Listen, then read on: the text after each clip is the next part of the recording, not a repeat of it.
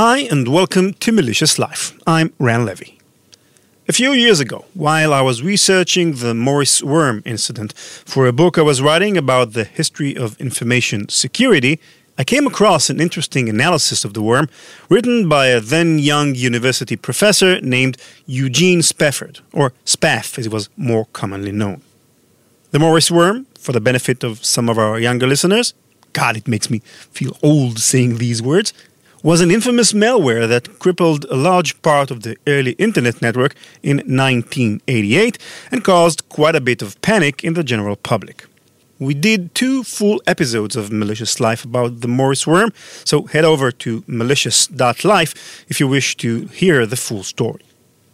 Anyway, last year, while I was attending Cybereason's Deep 2017 Information Security Conference in Boston, I had the pleasure of talking to Spafford about his work. Spafford, it turns out, was fortunate to be standing in many of the critical crossroads in the development and maturing of the field of information security. Snippets of this interview were already aired in the episode about the Morris worm, but a lot of interesting stuff was left out. With the summer vacation still going strong, we decided it'd be a good opportunity to air the full interview. So, what you'll be hearing is Spafford talking about information security in the 1970s and 80s and why InfoSec wasn't considered a proper academic field of research back then. We also go into the Morris worm incident in more details and how it landed Spafford a contract to write the first English language book about information security. Finally, we talk about Spafford's latest research into a very interesting topic deceptive computing and how can fake software patches help against hackers using reverse engineering techniques. Enjoy the episode and I'll see you on the other side of the interview.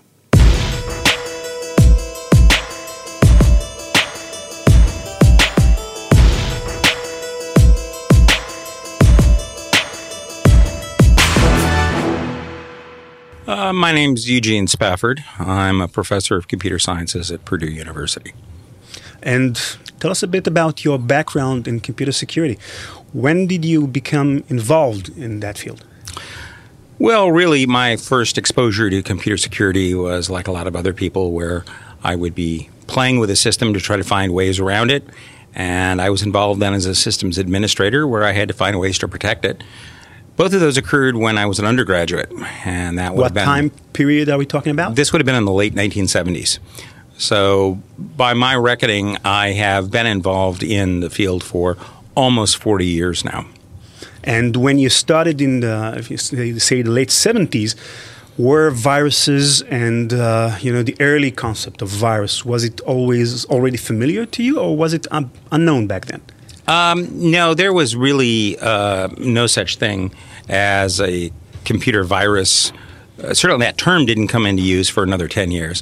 Um, I had actually read Shockwave Rider uh, by John Brunner, uh, possibly uh, shortly after it came out, I, I think. I don't recall the exact year. So I was familiar with that concept and some of the things that I'd worked with in the computer system involved self-replicating co- uh, code, and so I knew about that, but nothing on the order of uh, real computer viruses. Were you aware of the work uh, done by Fred Cohen back in the early 80s about uh, first antivirus technologies?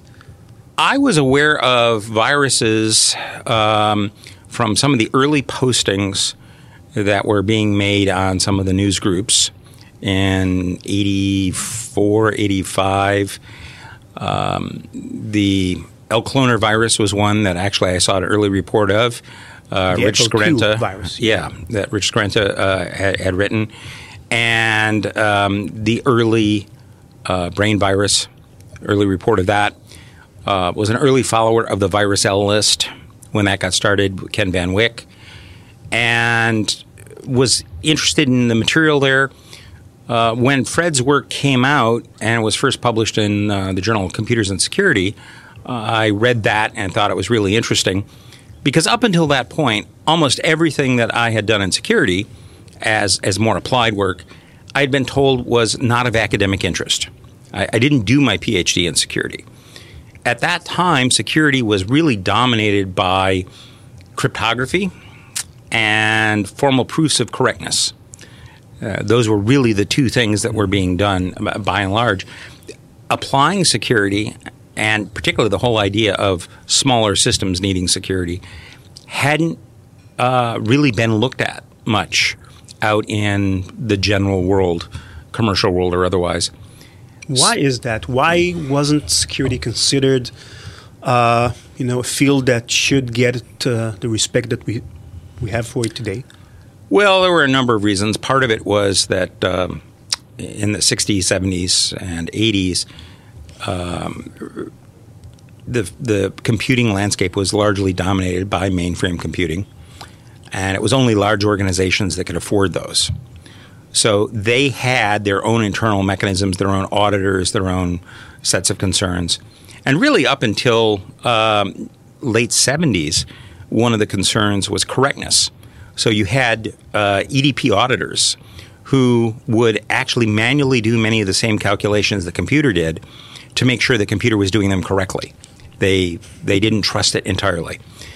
very you know, yes. boring job. uh, there also was very little in the way of networks that people saw in the same way. Uh, the government agencies that use computers were primarily concerned with leakage across different classification levels on a system, not on a network. They had access control because they vetted everyone who came in the buildings. So it was a very different environment. Uh, during the 70s, there had been work done on uh, security architectures, security testing, but formal proofs had shown up that testing could never find all security vulnerabilities. And so the government at the time uh, had the attitude of we can allow zero opportunity for misbehavior of our systems. Uh, effectively abandoned all funding in that area, all attention, and focused everything on formal methods. That uh, didn't result in anything immediately uh, for security. And so the the environment was one where there were some big gaps as we began to see more portable desk side systems and then um, the personal computers arrive on the scene. And uh, let's say that in the during the 1980s, viruses for pop, for personal computers, such as the one you mentioned already, the brain virus, the Elk Cloner, these got more and more sophisticated, more widespread. But up to the Morris worm incident in 1988, was there a kind of uh, was there an antivirus uh, industry in a sense where people thinking in the more in the commercial side, not as we said in the academic side? Was there any uh, feeling that there should be products in, in, in security? Um, not of not for antivirus. Uh, the the first two viruses that were really out in the wild that people got any concern with were in '85, and uh, those were for MS DOS, uh, and they largely showed up through file sharing kinds of sites. Uh, there were two then. There were five in '86, five in '87, new ones. Mm-hmm. '88 uh, saw 12, and then there were about 25 in '89. So it's still small numbers. Very right? small numbers. Yeah. antivirus then was mostly from uh, hobbyists, uh, people in the field who came up with things. Uh, Ross Greenberg's flu shot was one of the earliest ones that uh, uh, was designed to, to, stop several kinds of viruses, and people seldom hear about that anymore because it didn't really turn into something uh, in the industry. But but there were several small homebrew solutions like that. It wasn't until really. Um, we began to see more with networking, more with downloading, and PCs really become something in the business environment that uh, commercial antivirus came along. Let's talk about uh, the networking environment into which the Morris worm appeared. Uh, back then, uh, there was the internet, or what was later to become the internet as we know it today, but it was much, much more restricted to, to government organizations and, uh, and academia than it is today, right? Effectively, uh, also some large companies. No commercial use was allowed there were really two sets of networks that were out. There was a, a defense related set of networks that were used in government and for government purposes. And then there was a, a research oriented aspect of networking that was in use at, as you said, universities, many companies, uh, such like Digital Equipment Corporation, IBM, and so on. Uh, there were there were actually several networks using different protocols. The um, the ones that I was on in the late '80s were uh, the early version of the of the NSF net, which then became the internet.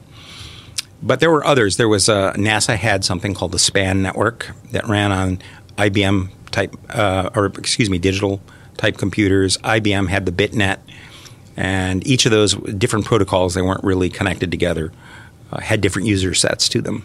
So when we are talking about the Morris worm, which network are we talking about? That was the the academia oriented and commercial academia oriented network. Yes, it was the one that was effectively the Internet Protocol Network. Uh, How many computers were probably? It's it's always impossible to really assess, but in a sense, how many computers are we talking about? Hundreds, thousands, millions? Uh, it was in the tens of thousands. It was probably under hundred thousand. One estimate that was widely quoted at the time said sixty thousand machines were connected together. Long haul networks, some were temporary dial up modem, IP over, over modem, some dedicated. And then in the institutions, they generally had uh, Ethernet set up among individual systems, usually at a, a three megabit per second ether, Ethernet, if that's going back a ways. okay, so let's talk about Robert Morris himself. Uh, tell us, tell me about his incident. What was he trying to do, and how did the worm ca- begin? Well, I've never had a conversation with him directly to to hear this. Uh, so I've uh, the reports I've gotten secondhand from reports and others who've talked to him. Some of his testimony is that he was alternately either trying to show what could be done with computers or demonstrate a vulnerability, um, or other motives uh, that are, are less certain. It's known that the code had characteristics in it to try to hide itself, to try to keep itself established, even if it was uh, eradicated from some machines. So it was intended to be stealthy and uh, maintain persistence. So if he was trying to demonstrate something, it's not clear what he was trying to demonstrate with that in, in terms of motive. But um, he, he wrote this program over a period of time. He had accumulated uh, several vulnerabilities that were in the software at the time that he built in, programmed into the code. And then one one day he uh, released it to the network at large. Do we know what what what was he trying to uh, achieve with his worm? Uh, again, um, I don't know. Um, uh, what people said is possibly to see how far it would spread or how many machines it would get to. The problems with the code uh, that made it particularly observable and problematic. Um, he had bugs in the code about how it recognized whether or not a machine was infected and whether or not it would reinfect, reinstantiate itself. And infection may not be the best word, but uh, recreate itself on some machines. And so the load skyrocketed on some systems, caused some to crash, uh, others to become unresponsive, generated a lot of network traffic that saturated the networks of the time. And so it became very observable uh, within short order. When was the first time you've uh, heard about the worm and maybe saw its effect personally? Well, this was released on uh, the evening of November 2nd. And uh, it, it, turned out that uh, November 2nd was my uh, wedding anniversary uh, at the time. And um, uh, so I wasn't online that evening and gone out to dinner, had a nice evening. And the next morning, I got up early and had some coffee and was trying to log in to read my email. And one of the machines that I normally used was unresponsive. It was still there, it was still up, but the load had soared into the hundreds, way beyond what was normal. And so I uh, realized something was off. I asked the staff, I called them up on the phone and asked them to reboot the machine, which they did. And very shortly thereafter, it began to slow down and slow down. And I managed to do a uh, process snapshot and saw a lot of processes running that shouldn't have been there, that they, did, they were unfamiliar. So I went into the office, and I think I then spent about the next uh, 18 hours straight Uh, they're in the office uh, doing decompilation, communication, writing up results. And um, uh, what was the kind of communication between, uh, you know, uh, researchers, users on the internet trying to figure out what was going wrong? Was there any kind of communication between the people? There was some communication. There was some email attempted back and forth, but the program preferentially got to the big servers because those were the best connected, and those were the ones that slowed down the most. So they weren't able to connect to email, or if the administrators of those machines recognized what was going on, they took them offline. So some email was badly delayed, didn't work very well. The community at the time, some of us knew each other outside of online email or Usenet news groups, which was another mechanism of communication. But we didn't really have phone numbers or fax numbers or other ways of communicating. So that was actually one of the lessons learned that came out of the incident and led to, um, in part, the creation of the CERT CC at uh, the Software Engineering Institute. Was that we needed other means of communication, we needed other uh, trusted sources than just the network to network.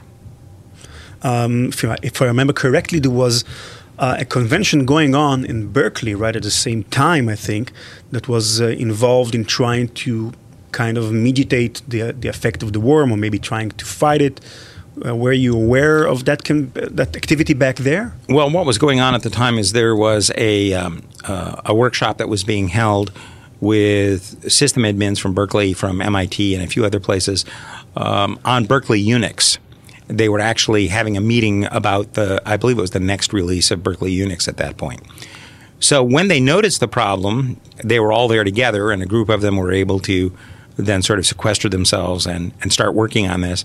Um, and during the day, during the afternoon, uh, and the next day, uh, because I knew many of those people, although I wasn't at the meeting, we had communications back and forth about what we had found and uh, methods that could be used to uh, slow down or stop the software.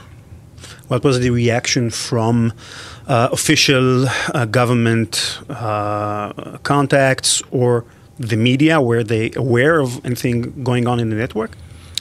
Well, the news got out, certainly, and it became very newsworthy. And so, one of the things I had to cope with at a certain point was uh, calls from uh, news media.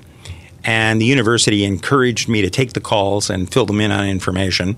So, that's one of the things I did. Most of the calls were pretty uninformed.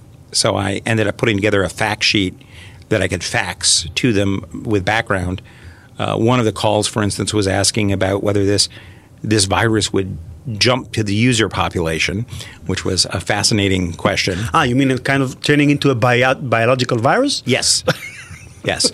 They they really didn't have a clue as to how things worked. Um, really? on the government side, uh, there was a lot of concern because they didn't know what this was or who it was from.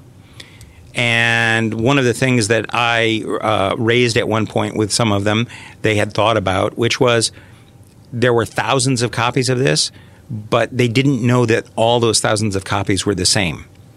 And it's hard to tell until you take them apart or compare them somehow. So it might have been used as uh, camouflage for a more targeted attack. They didn't know whether this was exploratory, whether it was something real at that time, the military side uh, of the internet, the early internet, was still connected. Uh, I found out later that one of my uh, one of my friends was the duty officer at the Pentagon, at the at the uh, room where the bridge was between the internet and the milnet, and he had been given orders that if anything happened, he was supposed to turn a key, open a box, and hit a red switch which would actually cause an explosion in the chassis and physically separate the networks. And so he was there late at night. Oh, oh, yeah, very, very well military thinking at the time. This was positive disconnection. So he was working late at night, and the call came in to blow the net. Well, he's in a small room, and he knew if the explosives went off, not only would that damage his hearing, but it would be weeks before they got everything replaced. So he just went over and pulled the plug from the wall. Uh, was never Smart disciplined guy. from that. Yes, well, he was a, he was a computer scientist, so he understood how it worked. Um, but But it, did- did it really interrupt military inf- uh, No. uh, operations anyway? No. It No. was purely on the academic commercial side of the internet. yes, pretty much. The, taking that offline just cut down, it cut off some of the communication for email, but it wasn't widely used at the time. And within the military system, they could still use the connectivity, so it was not an issue. And then you took apart the the, more, the worm itself. You analyzed the code. What did you find there? What did you think about the code once you analyzed it? Um, so the first effort on analysis was to try to find ways to stop it. And so there were several of us at Purdue who came up with various ways of stopping uh, the worm by looking at files it created and signals it sent. Then I started taking it apart further to see how it worked, how it spread, what the algorithms were. Uh, I wrote a long report on this that turned out to uh, probably have been the most read technical report ever out of Purdue, uh, and still available if anybody wants to find it. I But- read it. It's fascinating analysis. it, it was a it was an interesting experience for me to uh, to go through and look at the code. There were some things I found. I found coding errors as I went through. Um, I found issues such as the binaries that were included were intended for um, Berkeley Unix and uh, um, only for what was then Sun 3 architectures. We had a Sun 4 in the lab that hadn't been announced yet, and whoever had written this hadn't generated binaries for that uh, or for the digital version of Unix, as I recall. Um, some of the algorithms terminated incorrectly. They had off by one error, so it was sloppy programming. Uh, a search on a table of network IDs that had already been done was a linear search for a large table. And this showed me as well that someone who hadn't really worked with large data sets or didn't understand. It turns out later I found out that uh, Mr. Morris, now Dr. Morris, uh, had done his undergraduate at Harvard, where they taught the introductory courses in Lisp, which is a list processing language. And so the idea of using a binary search or a hash kind of search uh, was not something that, that, That was immediately came to, to yeah. mind. Yeah. Uh, if I recall correctly from reading the, that analysis, your article, it kind of gave me a sense of uh, of you, or I mean, or maybe other people, kind of taking the that the worm in a more personal level, as if you were a bit angry of something. That how could something so silly and stupid and, and, and obviously created, but not not by a seasoned professional, take down so many computers. Was there was is that emotion really there, or was it just my imagination? Oh, I think there was some uh, people were outraged. Um, I think I was to some extent, in part because the network community using systems up until that point was a relatively closed, like minded community. It wasn't open to the public at large. There was no commercial data on it. It wasn't classified. There wasn't trade secret. There wasn't any. eh, There was nothing like an Amazon or an eBay or anything like that. It was all research oriented and mailing lists and exchanging code. And those of us who were maintaining systems freely exchange information about how to protect systems and what to look for. So, this code that had been inserted that took down systems, took advantage of flaws, was almost taken personally because it was a small community that somebody had violated the trust, somebody had violated our systems. Uh, it, it's interesting to look back because fairly quickly thereafter, uh, that attitude wore away. It changed.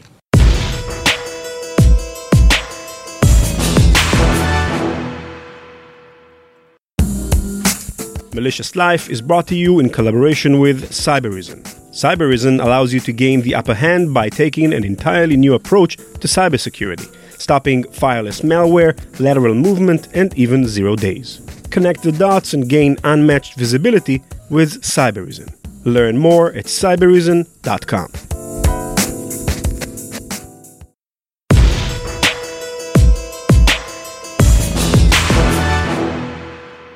What changed really after the Morris worm in that respect, in the way people started thinking about security, about the connected environment? Did it change something Oh, fundamentally? it, it did change. Uh, we saw We saw more instances of network threats of various kinds, various worms that were uh, released. We saw a big uptick in virus writing as more people took that on. The, did something change in the mindset of the, the professionals who are now maintaining systems? Did, did they start thinking about security differently than before the Morris worm? Well, I, I've seen. I, I think I saw two things that that came about that were different. One is that those of us who are dealing with security uh, started forming closed, vetted lists to exchange information, and that turned out to be difficult because we didn't really have that much contact with all of the people out on the network, and knowing who to trust and who not to was a real problem. So that was one of the things that changed. Um, a second thing that changed was awareness. Uh, very shortly thereafter, I was contacted by a major uh, commercial organization, Adapso, and they asked me to write a book on viruses for their members to explain good hygiene for systems, how viruses worked, and, and the like. Uh, that ended up being the first English language book on computer viruses, really? and was um, um, an interesting experience for me to put together. Uh, it was intended not for professionals in security, I understand, but for wider population working with computers, right? Yes, I, IT professionals and somewhat computer literate executives. Uh, there, there was tutorial information at different levels in the book, along with pointers to resources. And at the time that that was written and came out, which was, um, I think it was in late '89, early '90, uh, there there were 50 or 60 viruses that were out there for not just MS DOS, but for Atari, Apple, Amiga systems. So that was a change that people were, were beginning to get more aware of that. Uh, and I also found that some of the people in government were now beginning to get interested in this. And I, I was actually offered research funding for some of the things that three or four years before I had been told had no academic interest, had no government interest, and what I'd been doing as a hobby. Now there was money. Now there Suddenly. was money, yes. And I was able to uh, kick off a couple of my first projects uh, with my students. And um, two were very well known. Um, and the people involved have gone on into the industry. One was the COPS scanner with Dan Farmer, and the other was Tripwire with Gene Kim. And I also had a third project on intrusion detection um, with uh, Sandeep Kumar, who was who got his PhD with me, and uh, um, it, started some of the work that was going on in intrusion detection. So it, it was a it was a big change for not only the community but for me as well because it allowed me to take some of the things that I've been thinking about and working on and turn them into research projects where I could actually publish papers, uh, get students to build things, and and uh, build up a program. It's interesting to think about this specific incident. You said already that there were viruses prior to that. Uh, it was not the first worm, not the, the first virus. Yet here we are sitting talking about the Morris worm because it somehow got got the same way, it got publicized in a sort of way. Some, what's different uh, about the Morris worm that it got so much attention, that specific incident? The I, I think the previous worms that were out were um, either all within a very small research network or um, I'm trying to remember. I think the Christmas tree uh, worm propagated before. Yeah. That was on BitNet. That was IBM Mail. And so this one was really the first one that covered nationally and hit institutions that were recognizable to many members of the public. Not so, obscure institutions, but uh, uh the local university, universities, yeah. yeah, or the local company. And as a result, that made it newsworthy. It was also something that people had never heard of before. It was sort of science fiction like. And so that drew a lot of attention. It was a mystery. No one knew who had done this or why. That added to the overall aspect of this. Um, and then there were lots of follow on. There was the there was that first criminal prosecution that made some interest. Um, Dr. Morris's father uh, was chief scientist at the National Security Agency. That opened up all kinds of speculation about um, various interesting conspiracy theories or, or, other kinds of things. What conspiracy theories, for example? Oh, uh, well, conspiracy theories are always going, uh, and people will find connections even if there aren't any there. The one that I heard that that uh, was sort of varied and, and, frequently spoken is that this was actually uh, something that had been developed internally to the agency and that the younger uh, Morris had gotten a copy of it and set it loose out on the wide world. Uh, and they were trying to set him up as the fall guy. Um, That's an interesting idea. It, it, I can see the, the attraction to these kinds of oh yes theories. Yeah. Yes, it's, it's just enough. So if you don't trust um, the accounts you see, or you have the wrong idea about what some of these agencies do, then uh, you can um, easily fall into believing that kind of story. So there were a number of things there that all kind of came together. It was also a time when personal computers were really becoming more widespread. Uh, we had the, the, the PC type of computers. We had uh, the Mac had just been introduced. We had Ataris, Amigas, um, Commodore PETs, a whole lot of things that were not generally accessible because of their price, but a lot of people were buying them. And a lot of people in corporate environments were beginning to see document processing systems, workstations. So Sun Microsystems, HP workstations, Xerox Star systems. Uh, so there were a lot of these kinds of things that people now had some, more people had some access to those computers, and were now suddenly worried about what might be happening. So it was a it was a time of change, and it came just at the just right time. time. Yeah. Uh, and then uh, Robert Morris turned himself in and uh, was prosecuted and punished. What did you think about the, his punishment? Did you see that as a fitting punishment?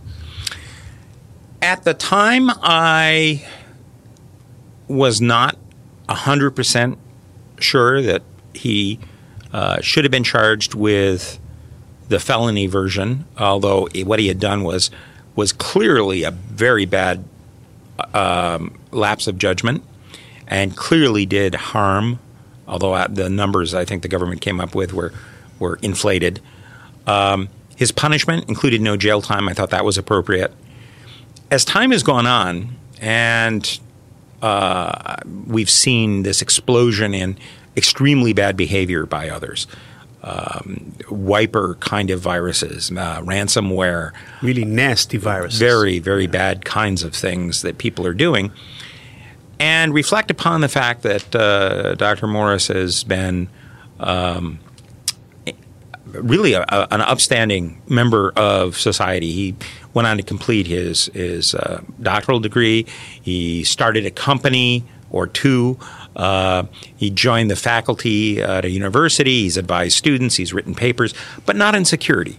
He's never used his notoriety uh, for any kind of, of fame or or money that, that I know of or that anybody I've spoken to has, has ever heard. In fact, he, he just won't talk about it. Yes, he would never return any of my emails.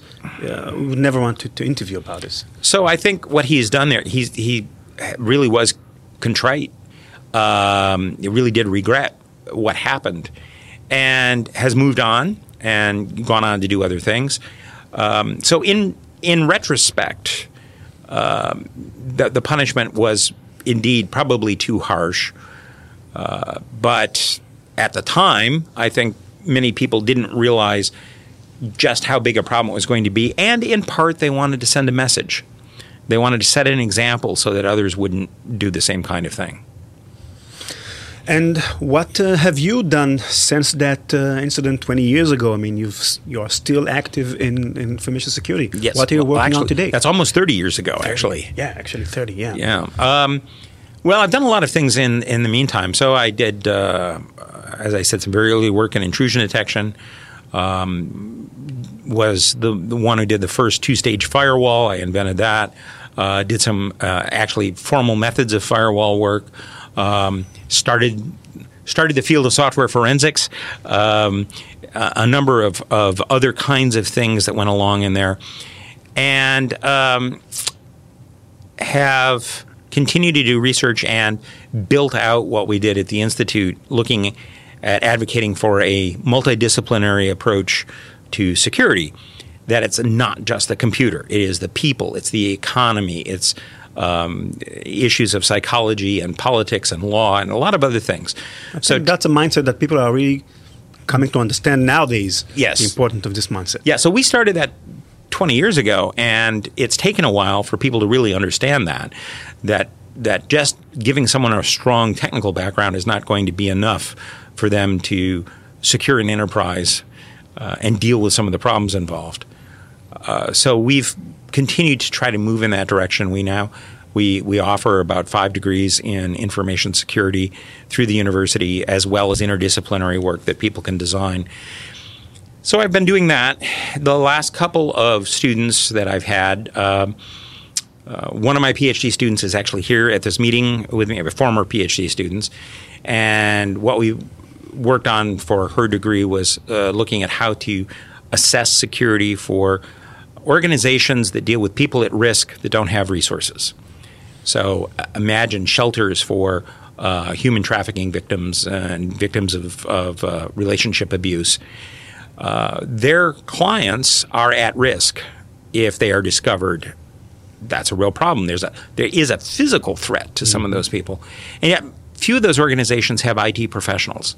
They're required to keep records because of government programs and assistance and legal reasons, uh, but they don't have the kind of protections they need.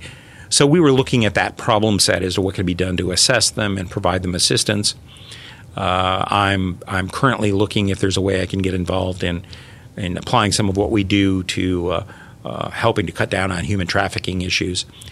The second area that I've been working on is in uh, something that I was actually doing back in 1990, 1991, and have returned to, which is how to use deception as a security measure. So that, um, uh, in, in, in summary, I guess, part of what we did when we built systems to get them to work is we provided lots of information when things didn't work. So, wrong connections, protocol connections, or or bad logins, you would get information back that would actually be advantageous to an attacker. Even if you didn't manage to penetrate uh, yes. a system. yes. Um, exactly so. So if it would come back and say wrong protocol or uh, it would give an error code that, for instance, would give information about how an attacker might reformulate uh, their attacks. And as a re- uh, another reason is that uh, we have many people who work in, in computing who have heard of Kerckhoffs's law but misapplied it. Uh, Kerckhoffs's law was about encryption systems, which said that the security of an encryption system um, should depend only on the secrecy of the key. That otherwise the the full uh, algorithm should be known to any attacker. People have generalized that to computer systems and say that, well, we shouldn't depend on any kind of secrecy or lying or anything else for security. It should only be in the mechanism. Well, that isn't completely right because things that we don't tell others actually do add to the security.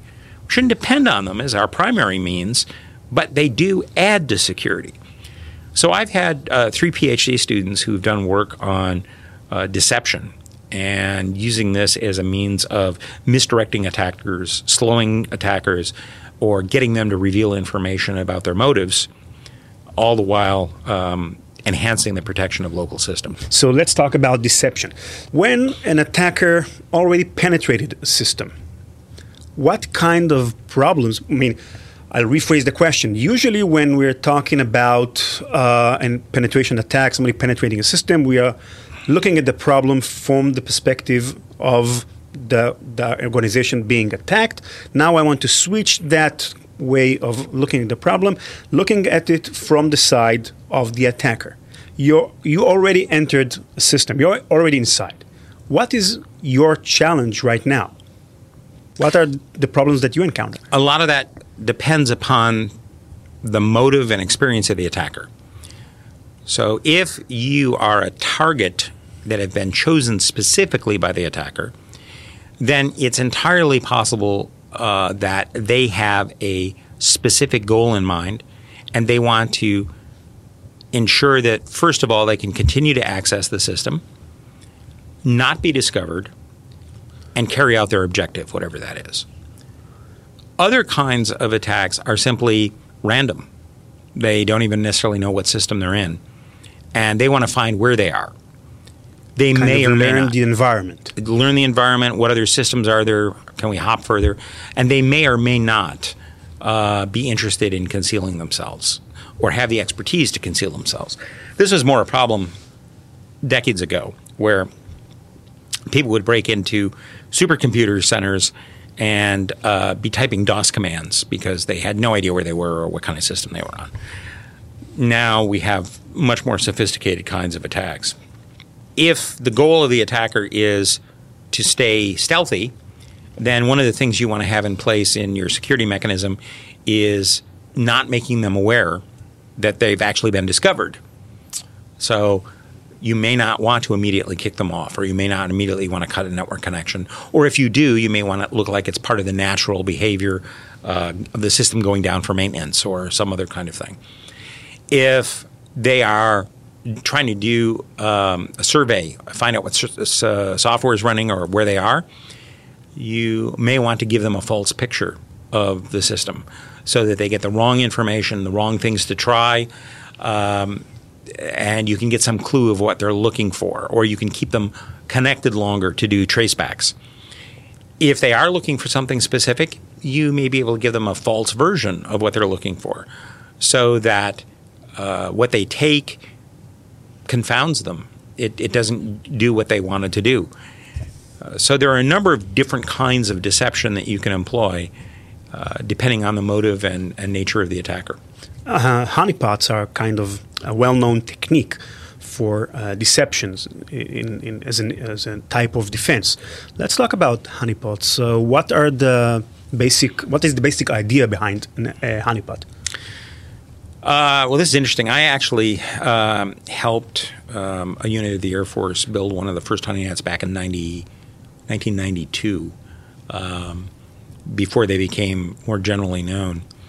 And the goal that we had at that time, and I think it's still true for a lot of others, was to engage an attacker in wasting resources and possibly capture some of their tools to find out what it is they were using to get in, to move from system to system, to observe their behavior so that you could do something in defense or possibly to leverage that information to defend other systems or or attack back as in the case of the Air Force, uh, what they were interested in doing. Attack back the attacker. Yes. How can you use uh, a honeypot to attack somebody back, uh, bring the attack to his side of the court? Well, um, one of the things you can do is you can uh, leave executables or files that may have something embedded in them that involves signaling or booby traps. If you have an incautious attacker who goes, "Oh, good, I, this is what I was looking for. I'll run this to see what happens." now he's getting a taste of his own medicine. Yes, yes. I mean, because they're still connected back, and so whatever it is that's done. Uh, there are some interesting legal questions that have since come up about that kind of uh, work, and I don't know that it's it's uh, being used. But at the time, it was a novel idea that was discussed. What are the uh, legal problems with this kind of approach? Well, uh, if the attacker is using a third party system to come into yours and you attack back, you may be damaging an innocent party, uh, possibly one that legally you could be in trouble for causing damage to that party. Uh, that's one of the biggest. And that's true whether it's from a, a civil law enforcement standpoint as individuals or in the case of uh, a military service engaging in that kind of activity. So there are different laws and different kind of sensibilities. And I'm not expert in that, what how that's interpreted and fallen out now, but I'm told that both of those are, are uh, big concerns for those who are interested in following the law. Uh, the, the biggest uh, use, though, was to create uh, a whole lot of systems that looked real, that would engage an attacker, that they would expend tools, they would have to use vulnerabilities, they would have to be visible and create uh, pattern of activity that could be used to track them without actually attacking or damaging real systems. Like setting off alarms, if I understand correctly, by trying to attack virtual uh, targets, if I understand. Yeah, not only not only setting off alarms, but but but actually having them go through the motions to allow you to track it in, a, in an environment where if they damaged files or if they did things, it didn't really hurt. You could still look at what they were doing and use that information uh, to protect other systems or or to understand what they were after. Any other deception techniques uh, except uh, maybe using honeypots that uh, you can tell us about? Sure. Um, well, uh, my most recent graduate uh, student, who's who's now gone to work for a company in the D.C. area, um, looked at what's involved in putting out fake software patches. So right now, when a company puts out a security related patch, it's usually a matter of a day or two before that patch is reverse engineered and turned into an attack method, and it, particularly if it's uh, potentially for a high value system. So there's a danger to patches being put out. And what a lot of people don't realize is that for many systems that are out there that are certified or tested or safety critical, they can't apply the patches quickly. There's, there's no way. So medical um, devices, for instance, that have a patch released, it may be months before that can really be applied because just putting a patch in place may break something that the medical device depends on. You don't want to change something radically. No, not at all, because it could affect somebody's life or chemical plant uh, control or power systems monitoring or air traffic control or a lot of other kinds of places.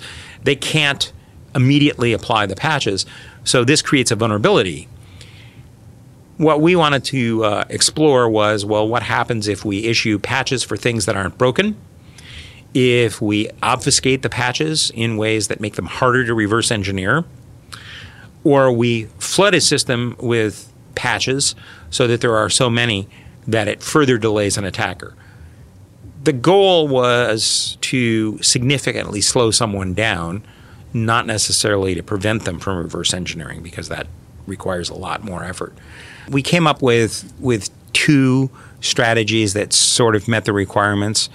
Um, the experiments that we came up with indicated it was generally not going to work well because it not only was a lot of effort on the part of the issuer of the patch, the vendor, uh, but um, it also would make it more difficult to debug systems that had multiple benign things changed on a frequent basis. So the two things that we came up with one was you increase the frequency and size of patches and randomly put the fixes in those patches. So imagine issuing a large multi megabyte patch set every day where you insert into that some of the real patches, but you don't let the attackers know which set it is. Um, that has some benefit, but again, it turns out to be a tremendous amount of overhead for both the end user and uh, the vendor. Um, but the, the mechanism that actually looks the most recent right now is, or most reasonable, is uh, when you have to release a set of patches, recompile the whole system with some random values so that the whole system is varied. Not only the patch, but the whole system. The whole system, and reissue the system to reinstall because that way the differential patch can't be easily analyzed. Uh, patches were originally developed in an environment where bandwidth was minimal and people had to download patches over a period of time. Currently, with network speeds the way they are and storage the way it is, uh, there's no reason to, to do incremental patches anymore, really, when you can send out the whole thing. And if you're able to vary where things are placed in memory, load order for each incremental patch, then that's going to provide a better mechanism to confuse an attacker than issuing any variation of the patches. So that was one of the research projects that, that we came up with recently. The next thing that I'm going to look at, if I can if I can get some support for it, uh, is really more psychological. That deception works better if you understand the biases of the person you're trying to deceive. And we all carry biases of one kind or another. Uh, and some are social biases and some are just personality based. But a social bias, for example, people brought up in some countries will be uh, more likely to believe figures of authority saying something than individuals farther down in the chain. So, if I wanted to um, give a false reason for taking the system down, as a system administrator, if I were to send a message saying I need to take the system down to fix something, that's going to trigger more suspicion and be less likely to believe by people who have this bias than saying um, it's the scheduled downtime for uh, for enterprise-wide updates or something to that effect, because there are the idea is that it's issued by authority, it's collective mm-hmm. identity, but there are hundreds of these biases, and it's not clear which ones can be exploited in uh, deceptive computing. That's one of the things I want to look at uh, some as a, as a next topic. I'm also now looking at uh, a project in the whole area of um, how ethics and choice are embedded in systems and how this can impact safety and security. Uh, we have many people who are programming autonomous systems, autonomous vehicles, uh, Internet of Things, and they're building their perceptions of right and wrong and what should be done in exceptional circumstances into the software. And that may not match how the user wants it done. So what, for example, what kind of uh, of this kind of bias? Well, there's um, there's a classic problem in ethics called the streetcar problem, and if you imagine an autonomous vehicle uh, speeding along a mountain road, you turn a corner, there's another car with uh, stalled in the road with a family and some kids. A choice needs to be made at that point because the car can't stop in time. Do you run into the car and the airbags and the like protect you, but maybe kills the people, the people in the car? Or do you steer the car over the cliff, saving the lives of the people in the family and possibly, and very possibly killing whoever's in the car? This is a variation of this. Uh, there was a recent article in Wired that talked about this. But that choice is likely to be programmed in by a programmer or possibly even generated by an AI system but that won't necessarily reflect the choice made by the driver. And I think that's something that we need to examine. There are many choices. Another one is to is to if you have a smart home with a lot of appliances, you may choose as a matter of social conscience to have your thermostat set at 78 in the summer, to have less air conditioning and less carbon load, but somebody else may not care. Uh, if there is no legal restriction, well, you should choose what to do. But if the home system sets that for you rather than giving you choice, then is the, eh, that should be a problem. Uh, I think we have a lot of people building systems now who aren't thinking about those issues. If we take humans out of choice equations here, um, we may not like the choices that are made. And some people will use that as an excuse not to make hard choices. The, the computer made me do it. Well, that's never an excuse that we should allow. We don't really want to take people out of situations where choice is made that impacts others. Uh, this is a safety issue, it's a security issue. Uh, and it is part of what I was saying that this arena of dependable computing, of trustable computing, involves more than simply understanding the computers. It, it, involves understanding other things about psychology and law and philosophy in this that case. That makes the problem very interesting. Yes. The crossover between technology and psychology. Yeah. Eugene Spafford, thank you very much for this interview. It's been a pleasure. You're welcome. Thank you. That will be all for this episode. Hang on, hang on. Thanks for listening. Visit malicious.live to subscribe to our podcast, read the full transcripts, and download other episodes. Drop me a line at ran at ranlevi.com, that's R A N L E V I, or on Twitter at, at ranlevi, and follow at Malicious Life for updates on future episodes. Malicious Life is produced by PI Media. Our senior producer is Nate Nelson. Thanks again to Cybereason for underwriting the podcast. Learn more at cybereason.com. Bye bye.